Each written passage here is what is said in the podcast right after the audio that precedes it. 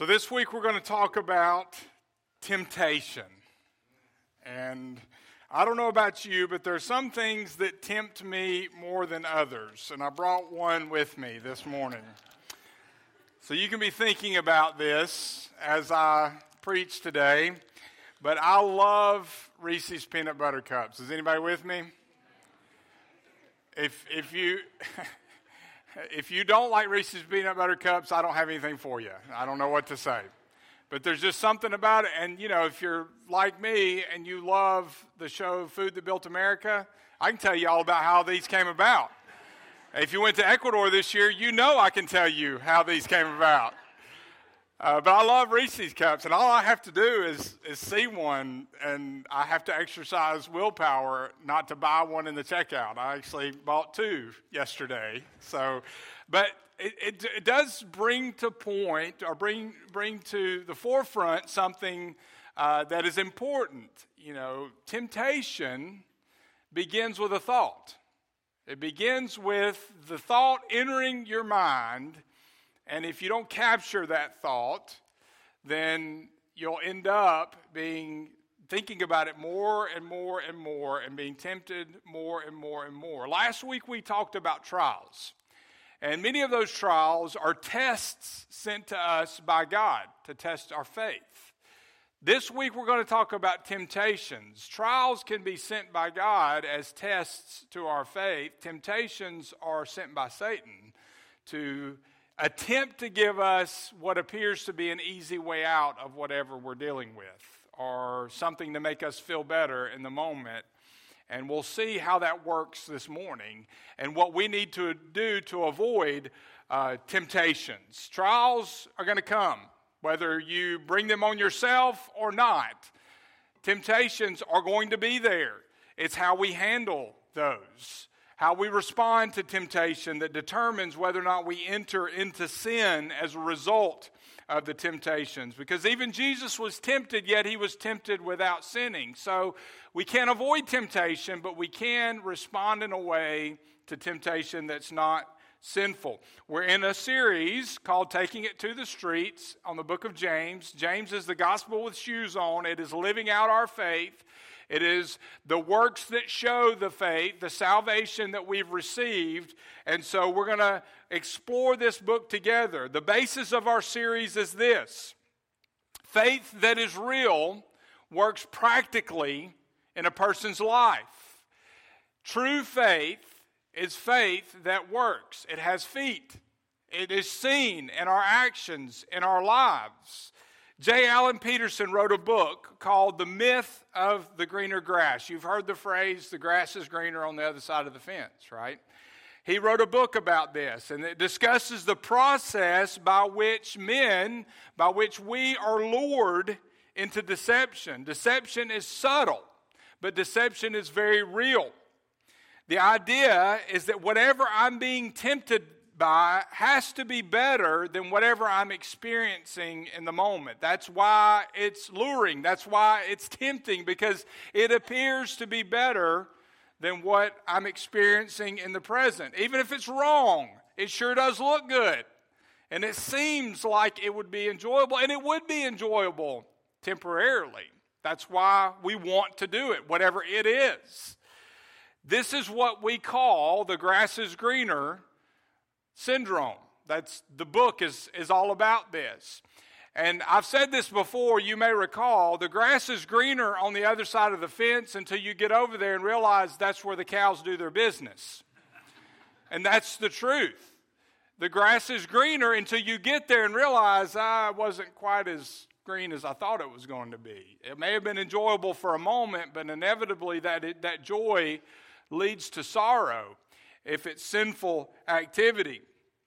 So, James gives us some practical advice in how to deal with temptation. Now, uh, our memory verse challenge do I have a brave volunteer that would like to try to quote verses 13 through 18? I'll, I'll be here to help you if you're. All right, David? Oh, we had a couple. Oh, you, you'll yield? Okay. Kirk, was that you? Kirk's like, no, no, really, you can come on up here. I want you to use the microphone. See, you didn't know you didn't know what you were getting into, but here you go. All right. All right. When tempted, no one should say, God is tempting me, because God cannot be tempted by evil, evil, nor does he tempt anyone. But we are each tempted when by our own evil desire we are dragged away and enticed. And when desire has conceived, it gives birth to sin, and when sin is full grown, it gives birth to death.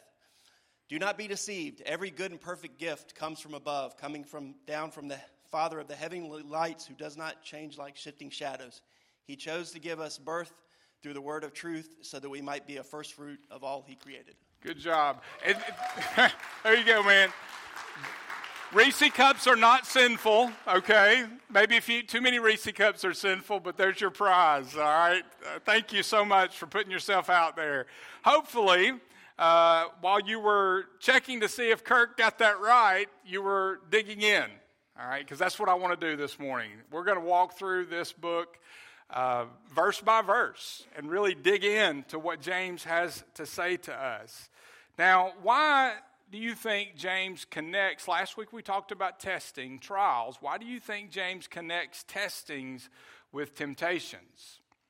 Well, I believe the reason is because if we're not careful, testings on the outside can turn into temptations on the inside because when life gets difficult, when life gets tough, if we aren't enduring, if we're not getting into the Word of God, if we're not walking in fellowship with God, if we're not relying on His presence and strength, if we're not careful when life gets difficult, we'll begin to look for a way out.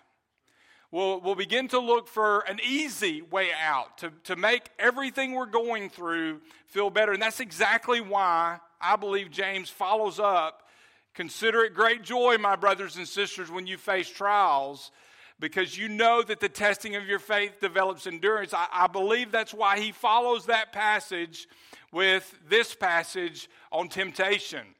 Because while God may bring testing into your life, he will not tempt you. God does not tempt. He's not tempted by evil and he does not tempt anyone. So don't make that mistake. Don't look for the easy way out. Satan will provide us with an opportunity of what appears to be an escape. And we have a choice. Will we take that or will we not? The truth is that we're all tempted at one time or another. All of us are going to be tempted by something. God doesn't want us to yield to temptation, though. It is just as testings are, are strengthening as we endure temptations, as we resist, they too will strengthen our faith. They will strengthen our character, our Christ like character. He's not, He doesn't want us to yield to temptation, but God's not going to remove us from temptation. I mean, we are God's called individuals. We are not sheltered people, we are scattered. You know, James is addressing these believers that are scattered, and believers are scattered all over the world. But we're not sheltered from the world. We're in the world, but we're to, not to be of the world. And so we are going to face temptations and testings. They are going to come. And, and, and listen, if we are going to mature in our faith, we have to face these. We're going to grow in ways through resisting temptation, through, through through enduring trials, will grow in ways that we cannot grow any other way. So we need to understand how to deal with temptation in a way that will produce growth, not sorrow, and not sin. So, when the grass is greener, what do we need to do? When we see, when we, we see ourselves entering that grass is greener syndrome, we're, we're hurting, we're feeling uh, difficulties pressing on us, and the grass sure does look greener on the other side of the fence. How do we respond? Well, one thing we tend to do is we tend to pass the buck when the grass is greener. We tend to look for somebody to blame for our situation, for the temptation that we're facing. We need to be aware of that because it's human tendency. We try to blame others for our problems. Will Rogers once said that there are two eras in American history the passing of the buffalo and the passing of the buck. We, we like to pass the buck, we like to blame. Somebody else said to err is human, to blame it on the divine is even more human. We, not only do we pass the buck, we, we like to blame God for our, our sin, our problems. I mean, if He's God, He's in control. He could stop me from doing this. He could take this away from me, right? And that's nothing new. People have been doing that for centuries.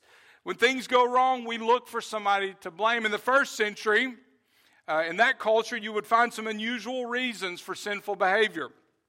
Some claim that the devil was at fault, that it was all his fault. And yes, he introduced uh, evil into the world. He tempted Eve, but she made a choice to sin. Adam made a choice to sin as well. But some people would have said it's all the devil's fault, and the way to get through it is just sheer grit and determination. You know, just, just press through by your strength. There's a problem with that. Another version, or perversion rather, said that Satan transferred, and this is just crazy, but Satan transferred the capacity to, lu- to lust to Eve because of his desire for Eve. Just a, a crazy way to try to blame somebody other than ourselves. Another school claimed that fallen angels had corrupted man. Jewish rabbis said that it was God's fault that he created evil in man and that man is just a victim of God's plan, that there's nothing we can do about it. It's just his plan. So in the first century, we see a few crazy theories, but the, you know, it's all the blame game. I mean, they're passing the buck, and we do that today. Even today, we blame God for our failures. Some say since God's created everything, that he, he had to have ordained sin, right? I mean, had, he, he's the one that created it all, so he had to have introduced sin. And since he did, he's to blame. Others blame God for placing them in circumstances that are just too much for them to handle. I mean, why did God put me here? He knew I couldn't handle this, which he tells us he gives us a way out. We have to choose to take that way out of temptation, but it's easy to blame God. Still, others would say that God's at fault because He's given me these passions and desires, right? If, if He didn't want me to indulge in these things, you know, He wouldn't have given me these desires. We forget about, you know, free will and common sense and where that comes into play. God gives me a love for, for food, but if I eat a hundred of these, well, that's my own mistake, right? I mean, there, there's, there's a choice that has to be made. The desire is okay, it's what we do with that desire. God says, though, He is not responsible. Look again at verse 13. He says, he can, God cannot be tempted by evil. And by the way, as a result of that, consequently, He doesn't tempt anyone. That would be inconsistent with His holy character if He tempted someone. He can't be tempted by evil and so he will not tempt anyone. God is perfect, he's divine, he's holy. Falling to temptation or giving in to our evil desires is not God's fault. We can blame him, but that will not deal with the problem. The problem is ours. It is in our fallen nature. It is our weaknesses. Sin does not originate with God. Evil comes from evil. It is not divine, it's demonic. We choose evil, but evil exists because Satan exists. Evil exists because sin exists in our world. Our world is broken. It is fallen. We are broken because of sin. Without Christ, we will remain broken unless we receive salvation. Evil exists. It's true that while God doesn't tempt us, He does test us, though. He tests us to prove our character. And there are ways that testing proves our character that no other way will. The part of the Lord's Prayer, you've prayed this, I'm sure, read it at least. Do not bring us into temptation, but deliver us from the evil one. Another way to say that, what this means is, God, don't allow us to come under the pull of temptation that is so great that it will overpower us and cause us to sin. He allows temptation, but He gives us a way to resist that temptation, to flee from that temptation, to flee Satan. Paul says this in 1 Corinthians 10:13, no temptation has come upon you except that which is common to humanity. We all will face temptation. But God is faithful. He will not allow you to be tempted beyond what you are able, but with the temptation he will also provide a way out so that you may be able to bear it. Yes, temptation will come, but there will be a way of escape if we choose to take it. So don't blame God. He's too holy to be tempted, and he is too loving to tempt others. then who's responsible? Well, that leads to number two. When the grass is greener, we are driven by our own desires. So if we want to know who to blame, it's, it's us. Yes, some of those are godly desires, but James zeroes in on evil desires here. Verse 14, he says that each man is drawn away. That's literally drawing, it's a hunting term. It's, it's a term for bait that's used to draw literally fish away from hiding.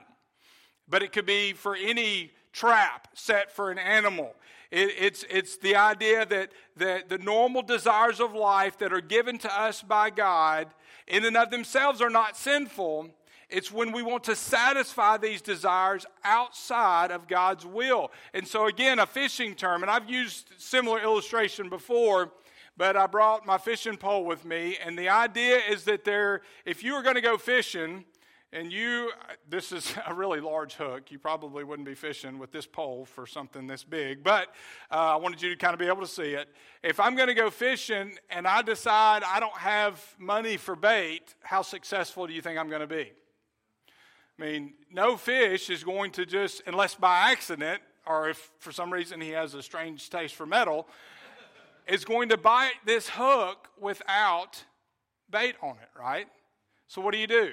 Some of you fishermen, what's your favorite bait to use, depending on what you're fishing for? Night crawlers, all right?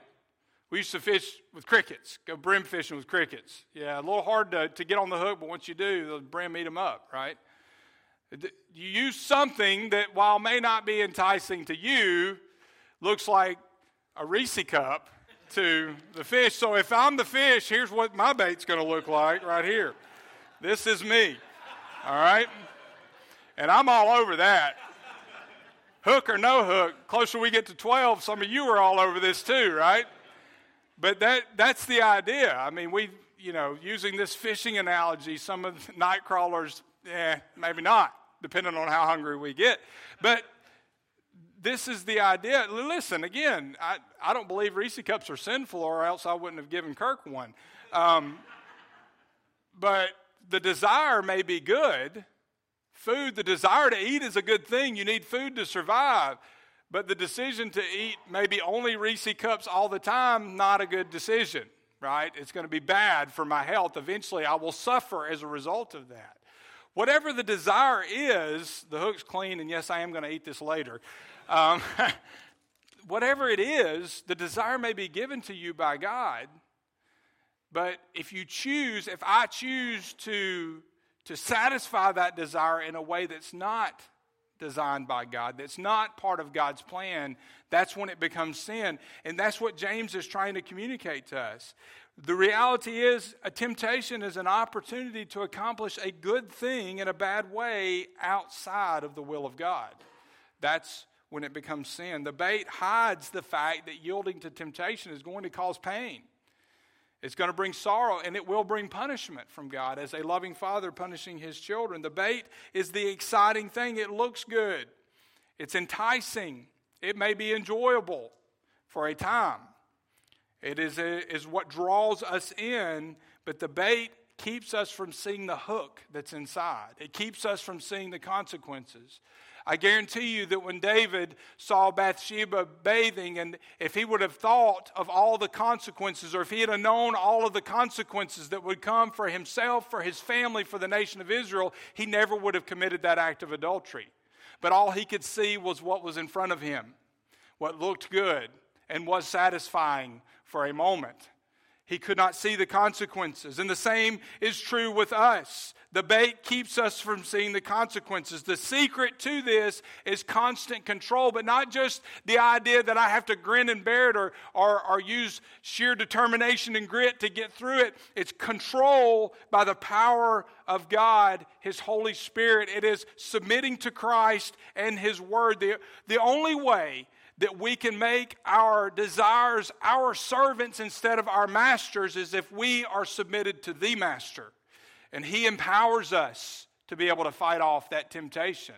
He gives us a way out, but in our own flesh and our own strength, we're not going to choose that way out. We're going to choose what's right in front of us because it looks good and it tastes good and it feels good or whatever it is. We have to submit daily and be strengthened by the power of God. The secret is control, God's control. When Jesus was tempted by Satan, what was his response? It was the Word of God. Listen, I, I'm not just asking you to memorize this book so that you'll get a Reese cup or whatever else I think of as the weeks go on. Now I got to get a, a, reward for everybody, right, to get you. That's not the, the. This is why this is important and why it's fitting that we memorize James, because this is what James is trying to hammer into us. The Holy Spirit is hammering into us. If we're going to fight temptation, Jesus gives us the model. It is the Word of God, the spoken Word of God, implanted in our hearts, and, and the Holy Spirit bringing it to, to our minds to whatever situation that we are facing. It is the power of Christ and His Word living in and through us that gives us the ability to resist and flee temptation. It is God, it is His words, but we have to know the Bible so that we can recognize the bait for what it is. The Holy Spirit will show us. This is what it means to walk by faith and not by sight. We trust that God's plan is better, even if what's in front of us looks good in the moment, looks like a way out of our suffering, of our testing, of our trials. We trust that God knows better. We trust that His plan is better for us in the long run.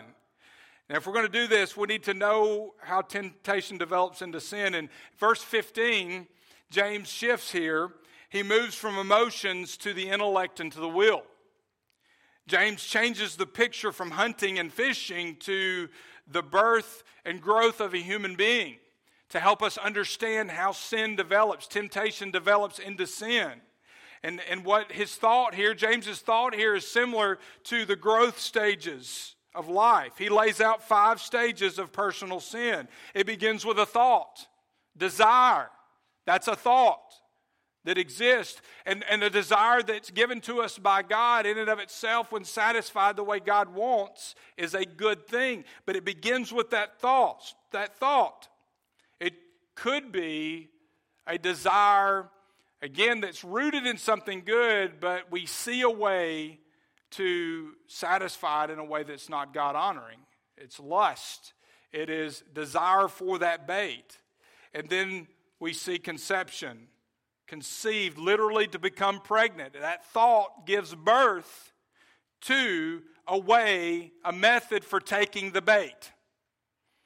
And so that what begins with a thought, if it's not captured in that moment, if repentance doesn't take place, or, or if submission doesn't take place, just the thought in and of itself may not be sinful, but if submission doesn't take place, if that thought is not captured in that moment, pretty soon you and I, we will conceive a way to take the bait.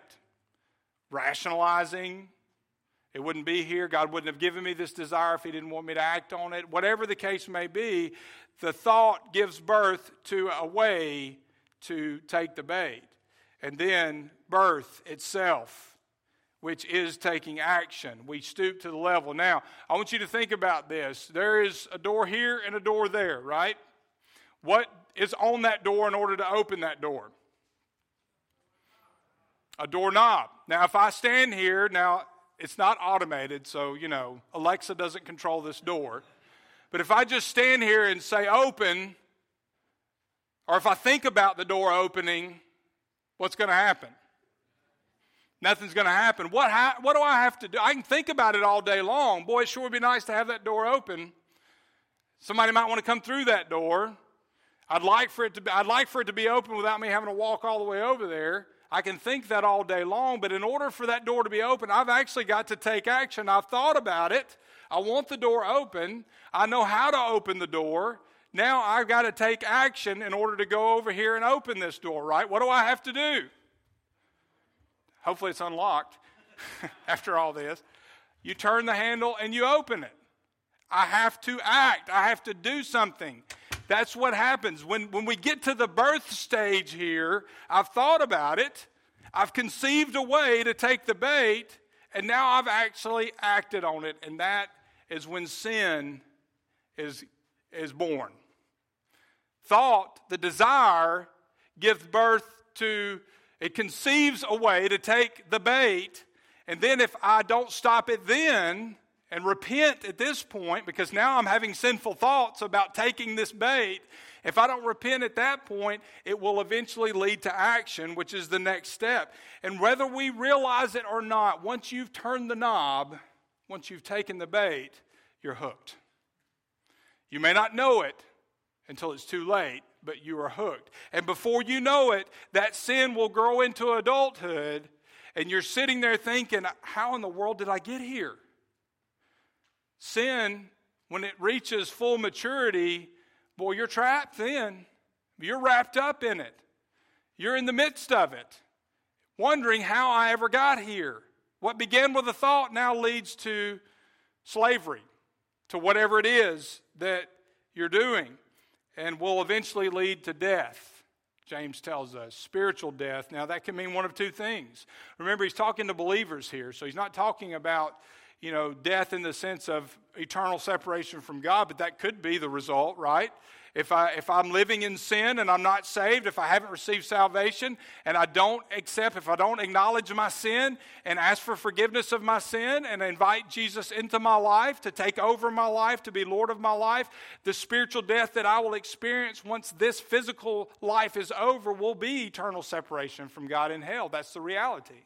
This isn't, you know, fire and brimstone. This is just biblical. It is what God tells us. There is a real place called hell, and without salvation that's only available through Jesus Christ, if I die without Him, I will spend eternity without Him. But for the believer, my eternity is secure. So I should be able to do whatever I want, right? I've got the safety net. I can take the bait. No. There will still be a form of death. There are different forms of death. It doesn't have to be eternal death. Death can mean separation from God in my relationship. My relationship with God can be broken in the sense that I'm out of fellowship with Him. I'm not bearing fruit. I'm not experiencing His presence. You know, if, if there's a conflict between you and your spouse, is your relationship enjoyable? No. Better to live in the corner of an attic, right? There's, there's, the fellowship is broken. Pain, hurt, results. Well, the same happens in our relationship with God. If sin is not confessed and repented from and dealt with, then the relationship, that is a form of death. And really, again, in the context, James talking to believers. So this is a warning for all of us who are followers of Christ. Whenever we're faced with temptation, we need to get our eyes off the bait and look ahead to see the consequences of sin. And the consequences of sin, the wages of sin, is death. Period. God will judge sin. Christian living is a matter of the will, not the feelings. I hear people say, I don't feel like going to church. I don't feel like reading my Bible. Well, you know, children who are immature operate on feelings, adults who are mature operate on the will, based on the will. Same is true spiritually. If I'm spiritually immature, I'm going to operate based on how I feel. But if I'm mature spiritually, I'm going to operate based on my will that's driven by the Holy Spirit's guidance and His Word. Because even if it humanly doesn't make sense, if it goes contradictory to what I'm feeling or wanting, I'm really wanting that Reese cup right now. But now's not the appropriate time, right? I don't want to make y'all suffer. So I'm going to use my determination, my will to avoid eating that in front of you guys. It's not the right time. It's not right to fulfill that desire right now. Later it will be. In God's time, right? I don't know if it's ever his time for a Reese cup, but I'm going with it, okay? Will. We operate based on knowledge that we receive and the power we receive from God's word. That's a sign of maturity. That's what we have to do. And what we find is the more you exercise, the more we exercise our will and saying no to temptation, the more we realize the truth of what Paul says in Philippians 2:13. It is God working in you both to will and to act according to his good purpose. What may not be evident in the moment will be in hindsight once you've gone through it, that testing, resisted that temptation, experienced the growth that results in enduring that testing or resisting that temptation. When you get on the other side of it, and some of us can testify to this, right? When you get on the other side of it, you look back and go, oh, okay, now I see what God was doing. I know what he was trying to do. And I can see, by the way, how I wouldn't have learned that any other way except by enduring or resisting. God knows what He's doing. Even if it's not evident in the moment, if we trust Him, if we remain faithful, it will become evident. And it's here that we see that when the grass looks greener, we tend to neglect the purposes of God if we go over to the other side. God has a purpose that's bigger than our present circumstance. James says God's gifts are perfect in verse 17, and he does not change like shifting shadows. It means he's stable, he's pure in character, he doesn't change. You know, one of Satan's tricks from the beginning of, of sin's entrance into the world is to try to convince you and me that God's holding out on us, that he's keeping something from us. He did it with Eve. If God really loved you, he'd let you eat that fruit. He's trying to hold out on you. He did it with Jesus. If your father loves you, then why is he letting you go hungry? Hey, I've got a way out for you right here. He's trying to convince us that God's holding out on us. Instead, we need to shift from that and look at the goodness of God. That's what James is telling us here. We need to focus on God's goodness. The goodness of God is a great, hear this, folks, the goodness of God is one of, if not the greatest barrier to temptation. If we really believe in the goodness of God, we believe that what He has for us is better than what Satan's offering us right now. The goodness of God is a great barrier against giving in to temptation. Since God is good, we don't need any other person to meet our needs. And the more we trust Him, the more we resist, the more we endure, the more we realize that. The more we realize that He can our, meet our needs better than anyone, including ourselves certainly better than what Satan has to offer. We realize that it's better to be hungry inside the will of God than full outside the will of God. Because that fullness will eventually lead to emptiness. It's, it's false, it's not true.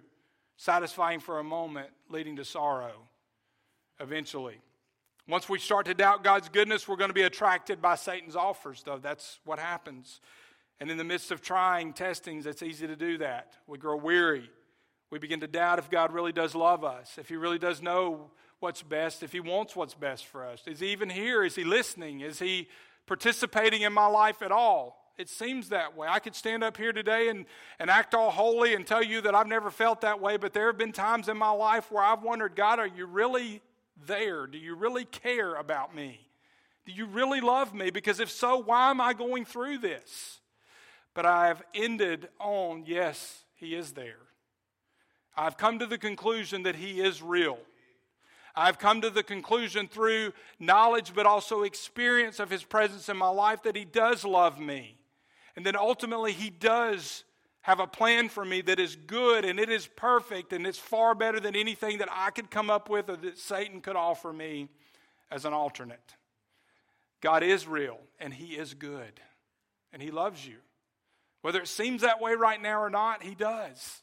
He cares for you. He loves you so much that He sent His Son to die for you so that you could be free from this sin that's pulling, that's got you trapped right now if you don't know Him. Or even if you do, that you have found yourself wrapped up and you don't know a way out, God will give you a way out through repentance and restoration because He's good and He's gracious. Focus on the goodness of God. God gives good gifts. Every good, everything good in this world comes from God. Anything that is broken is a result of sin. God's original creation was perfect. The whole world is affected by sin. That's why we see bad things happening and bad people doing bad things. But God, His gifts are good. Even if we don't see the goodness immediately, even Paul's thorn in the flesh turned out to be for his good, right? We don't know what that is. And the reason I believe we don't know what that is is because we can all identify with that in some way. We've all got a thorn that God has, has allowed us to have to be used ultimately for His good purposes in our life. And we see that in Paul's life. It became a blessing. The way God gives is good. Look at verse 17. It keeps coming down. That's a way to translate that. Coming down, it's a continual good gifts coming down. He gives constantly. Even when we don't see His gifts, He's sending them. Even when we don't recognize them, he tells us that it's in his word. God does not change. There are no shifting shadows. God is constant. He is always he is always who he is and he's always been who he is, good and perfect and holy. He, he is God, He does not change. It's impossible for God to change. He can't be worse than He is because He's holy, and He can't be better than He is because He's perfect. He's God. He, he does not change. He's dependable. He's a rock. He's our foundation. And this means that we should never question His love or doubt His goodness. Yes, we do. I've admitted to you I have, but we shouldn't. He's proven his, Himself time and time again in His Word and in our lives. Let's think about this.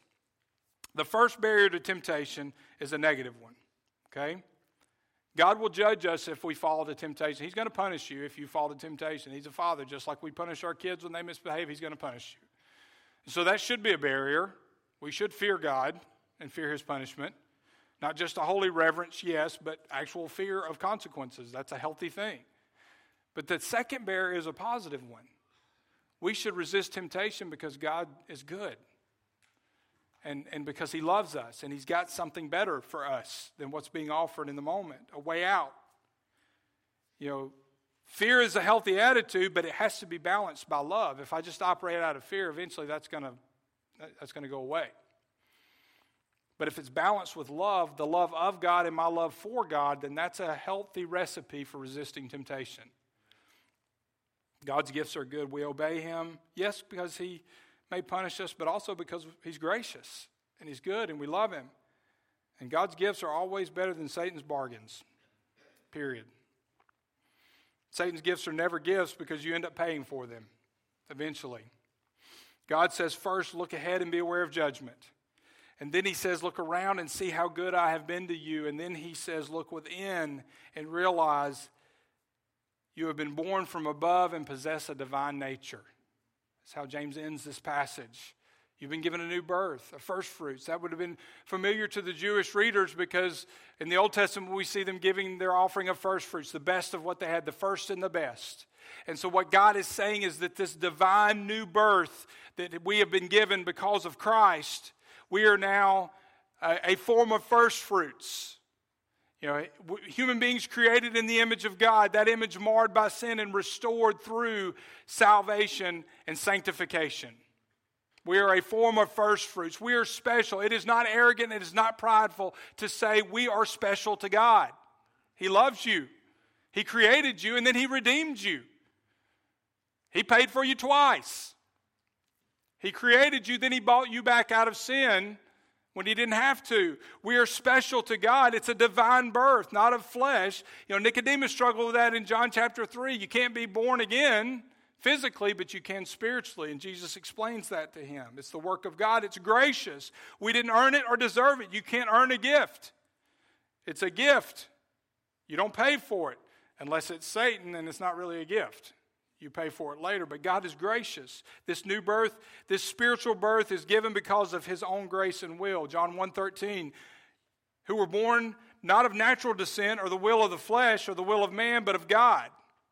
It is gracious and it is through the word of god. Just as human birth requires two parents spiritual birth requires two parents the word of god and the spirit of god.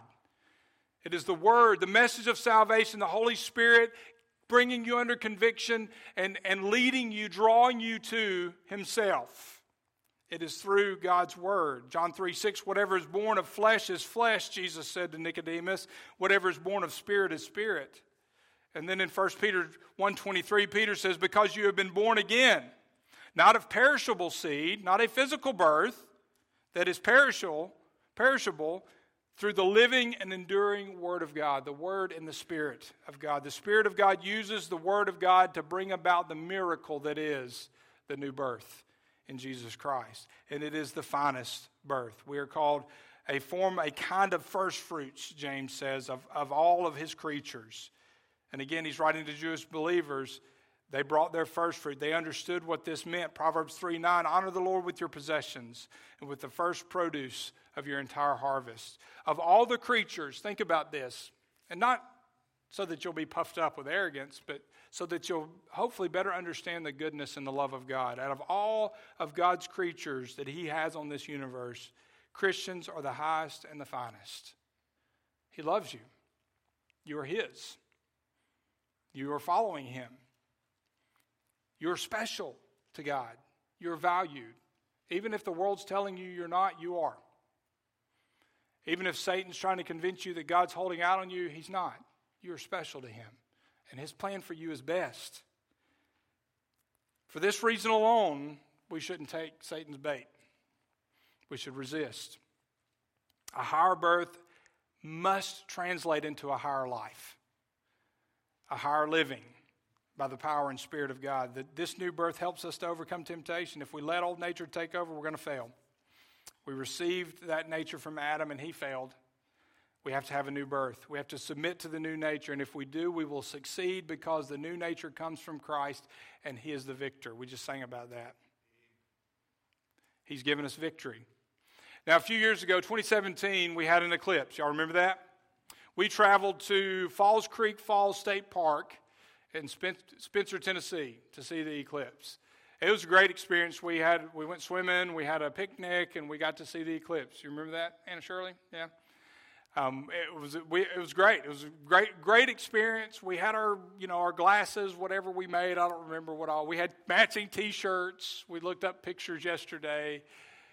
You know, it's when you think about that, that's really an amazing thing, because when when you see the sun, its diameter is about 400 times larger than that of the moon. So, how can the moon cover the sun?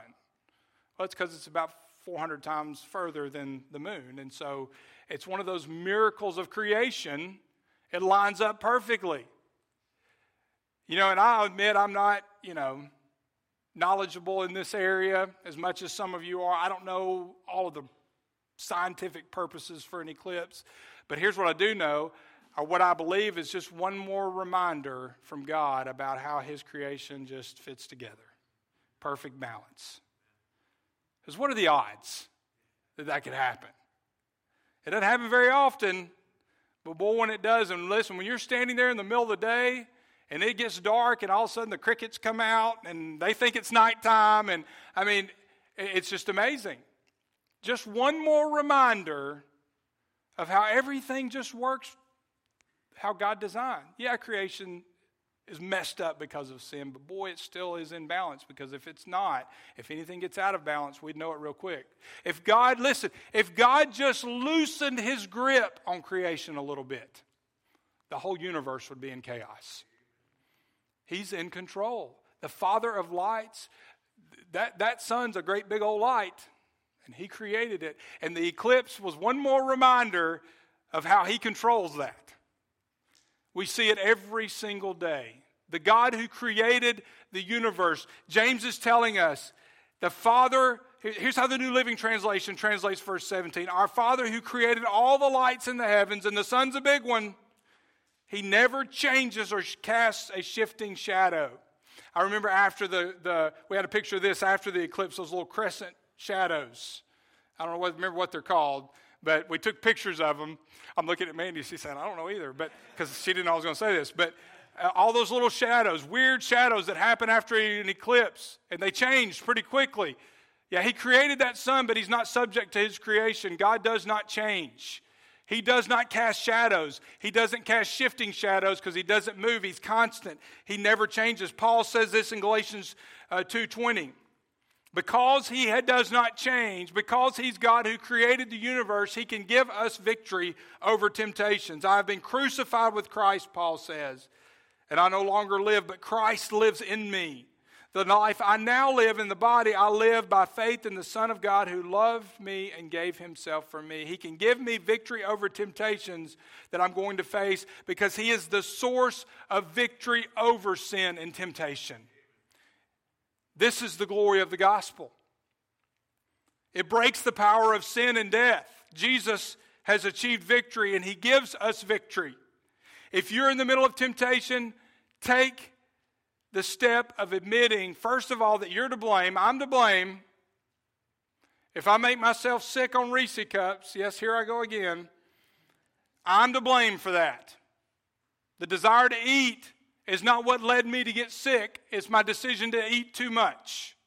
I'm to blame if I indulge in that sin. Admit your sin, admit your blame. Because once you do that and turn to God for forgiveness, the next thing you'll experience is the grace of forgiveness. and the beginnings of restoration. If you are lost or trapped in some sin, if you're struggling with temptation, confess it to God. Let go.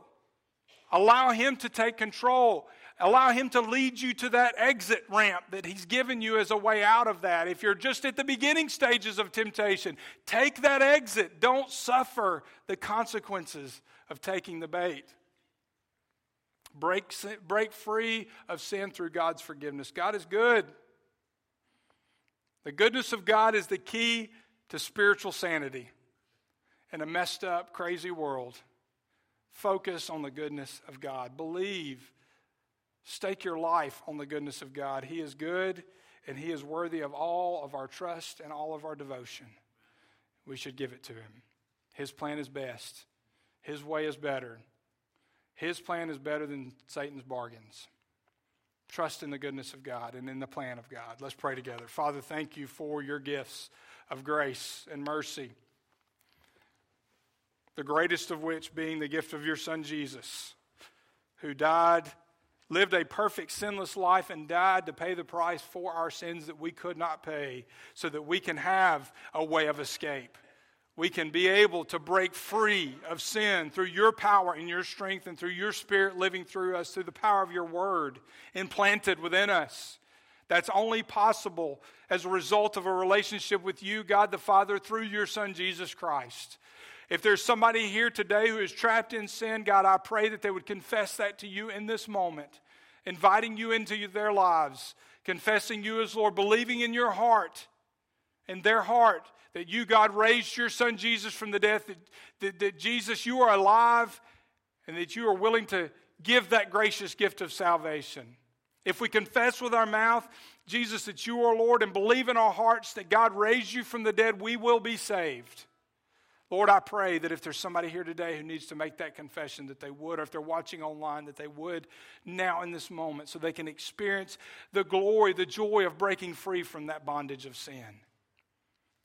If there's somebody else, Lord, if, if they are struggling the beginning of temptation and they need to take that escape, if they're in the midst of sin, they've fallen into temptation and they need to repent, they belong to you, Father, but they need to repent and, and have their relationship with you restored. Lord, I pray that you would just speak to us, deal with us, and may we respond in a way that it shows our love for you and our respect for you. May we respond in obedience. Just speak to our hearts, Father. Show us how you want us to apply this to our lives. Help us to make the decisions you want us to make and give us the courage. And may we express our faith by making the decisions you're leading us to make. Lord, thank you. In Jesus' name, amen. Would you stand for our time of decision?